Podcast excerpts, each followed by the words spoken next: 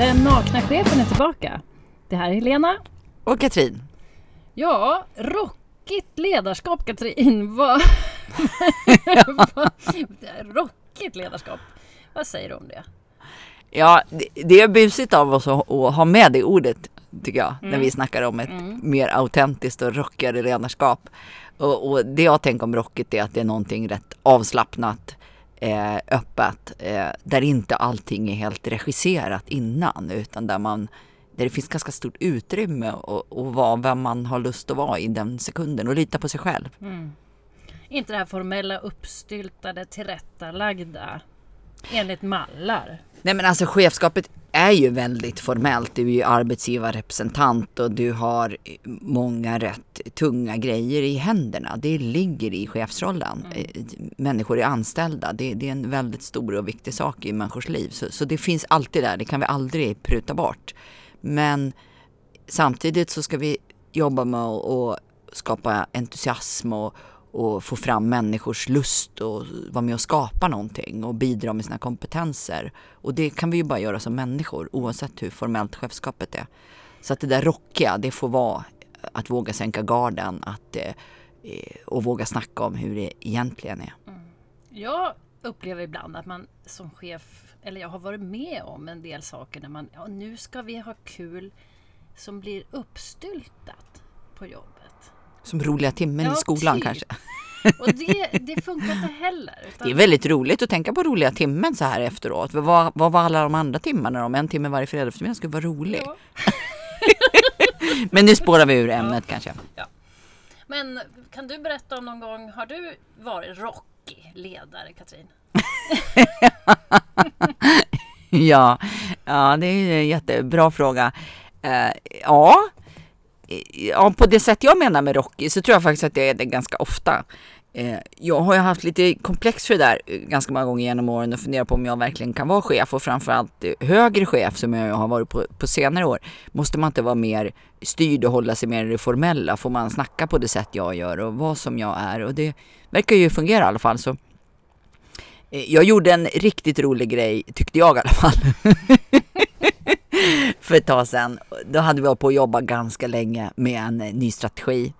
Eh, tungt, svårt jobb, det är det att skriva strategier. Man, det är nytänkande och det, man går många varv i sina egna ord och nöter på med där och behöver liksom eh, kill your darlings ganska många gånger för man blir förtjust i sina egna formuleringar och sen hittar man på något nytt grepp. Och så, ja, det är den här skapande processen som kan vara rätt svettig faktiskt. Och så kände jag bara att nej men jag kan inte andas i det här. Jag blir helt instängd i den här strategiska orden. Jag måste ut och lufta mig. Och så satt jag hemma vid köksbordet och, med mina tonåringar och vi hittade en app i telefonen som man kunde ha för att göra en rap. En rap? En rap. en rap. Och vad gjorde du då med rappen? Ja, då tog jag de här eh, nyckelorden från strategin och så gjorde jag en rap av det. Och sen bestämde jag mig för att utmana mig själv så jag spelade upp den där för mitt team. Och jag var på riktigt nervös när jag skulle göra det. Jag tänkte att de, de här människorna nu kanske faktiskt har respekt för mig som yrkesproffs och att jag vet vad jag håller på med. Vad händer när jag spelar en rap? Som man ju inte riktigt visste, var den här på allvar eller var det på skämt eller hur liksom var till för det här? Det visste ju inte jag heller. Men jag gjorde det i alla fall, hur generad jag än var. Och det var alldeles tyst en ganska lång stund. Och sen var det någon som började garva och, och, ja. Och jag vet ju inte riktigt om alla tyckte det där var kul. Det var inte viktigt heller. Det kanske finns någon som fortfarande tycker att det där var väl ändå gå över gränsen. Men, men det hände roliga grejer efteråt. Andra i teamet gjorde kul saker i samma riktning. Det kom upp en barnsång på en dragning några veckor senare. Det eh, eh, kom fram någon mer låt och det hände lite kul grejer. Jag tror där också är Alltså man jobbar med svåra, komplexa grejer och så ska, man, ska vi ändå göra det tillgängligt. Då kan ett rockigare ledarskap faktiskt hjälpa till med rätt mycket. Tror du inte att det handlar lite om att du vågade klä av dig? Jo, absolut. På temat naken? Absolut, när jag stod där ja, och skulle spela upp den där rappen, mm. då kände jag mig verkligen naken. Mm. Ja, jag på temat generad så har jag varit med om en situation när jag var ganska ny i arbetslivet. Jag var försäljningschef och vi var- var på en mässa. Och jag hade en av huvudrollerna på den här mässan. Jag var utklädd till en slags clown, en harlekin. Som dansande utförde en demonstration av våra, en av våra produkter. Inte den helt vanliga uppträdandet för en försäljningschef kanske. Nej, ja, men... det var ju det. Det var ju inte direkt eh, svarta kostymen på eller någonting. Och så, det här var ju Tyskland dessutom. De är ju inte kända för sitt lättsamma ledarskap direkt. ja. Och eh, sen var det bara att svida om och sätta på sig kostymen och gå och snacka och förhandla med, med kunderna som var där. Men som tur var så var jag så ung att jag inte ens fattade att jag skulle vara generad över det. Att jag förlo- förlorade någon slags respekt eller någonting.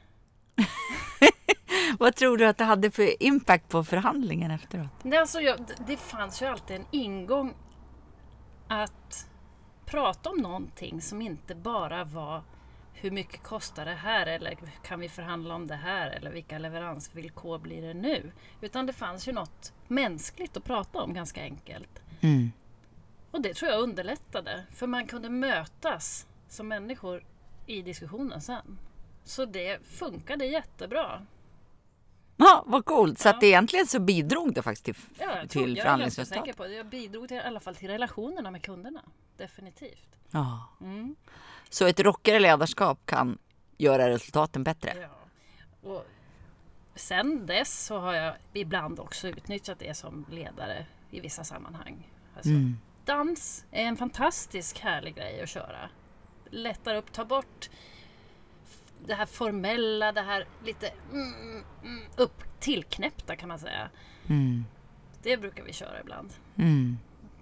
Kör en kvarts disco på jobbet.